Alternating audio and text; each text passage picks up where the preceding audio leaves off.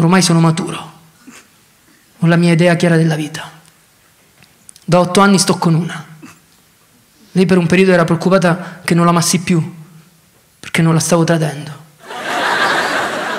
Poi le ho detto no amore, tranquilla, stasera mi vedo con un'altra. Lei mi abbracciò forte. Quando ci siamo conosciuti mi mandava i fiori a casa con la letterina e io le rispondevo belle le rose, grazie. La prossima volta quelle a stelo lungo, per favore, perché il portafiori al cimitero di mia nonna è profondo.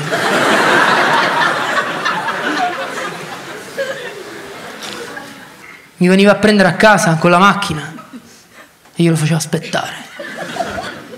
Citofonava, signora c'è Angelo, adesso scende, sta finendo di truccare il motorino. La faceva aspettare anche un'ora.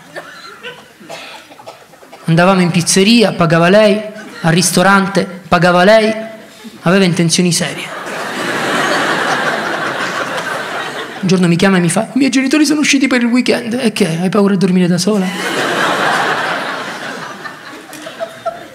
No, vieni da me, ci divertiamo. Non posso. Ho le mie cose. Correva troppo, correva. Mi ama. Una volta me l'ha scritto su WhatsApp. Ti amo. E io l'ho bloccata.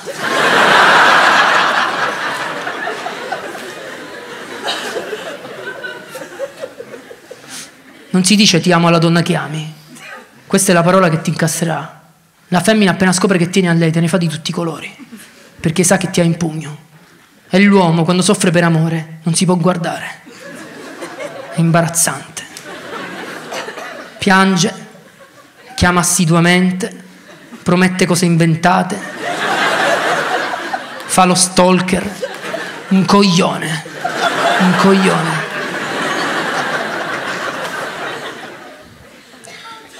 Questi sono i maschi che fanno brutta pubblicità alla categoria, quelli che dicono ti amo e poi soffrono. Per colpa loro, gli altri, tutto l'anno, dobbiamo comportarci di merda per compensare. Questa qui che sta con me si sveglia la mattina, ciao amore di oggi mi stai sul cazzo.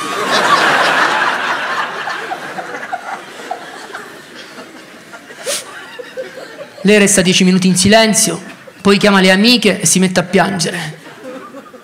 E loro le dicono di lasciarmi perché sono un bastardo. E questo mi aiuta. Che quando le vostre amiche parlano così del vostro ragazzo, voi l'amate di più. Per tutti i giorni non mi faccio sentire, lei la sera resta a casa, io esco. Verso mezzanotte mi squilla il telefono, ancora tu, che vuoi? Voglio sapere perché ti sto sul cazzo. No, non mi stai più sul cazzo. Non mi stai più. Ora mi stai sui coglioni.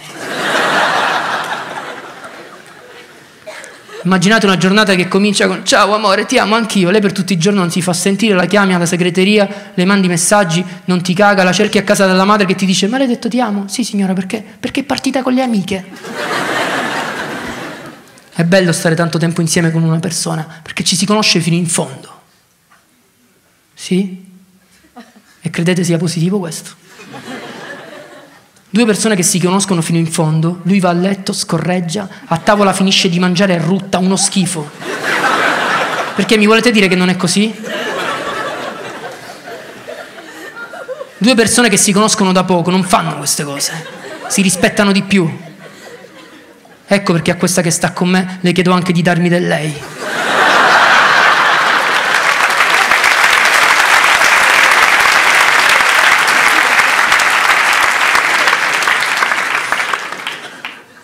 Dovete mettervi in testa che la donna è diversa dall'uomo. Se le andate appresso, sarà lei a decidere per sempre. Decide quando stare con te, decide quando farti andare d'accordo con i parenti, decide su tutto. Ti lamenti una vita di tua madre oppressiva e ansiosa e poi ti metti a casa un'oppressiva, ansiosa, psicopatica e ingestibile. A tua madre potevi rispondere. Eri maleducato ma le rispondevi, avevi soddisfazioni. Prova a rispondere alla tua ragazza. Prova a contraddire tua moglie e vedi come ti finisce. Non ditevi ti amo, non ditevi. Se non credete a me, credete alla storia. Ulisse e Penelope. Lui è partito per vent'anni.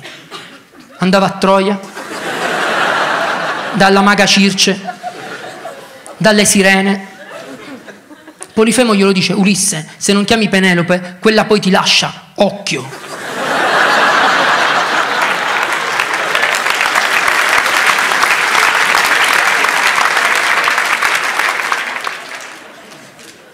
Lui a sua moglie non ha mandato neanche un sms. E Penelope che fa? Lavora tutti i giorni e si dispera. I proci a corteggiarla e lei li allontana. Sola e disperata, aspetta il marito.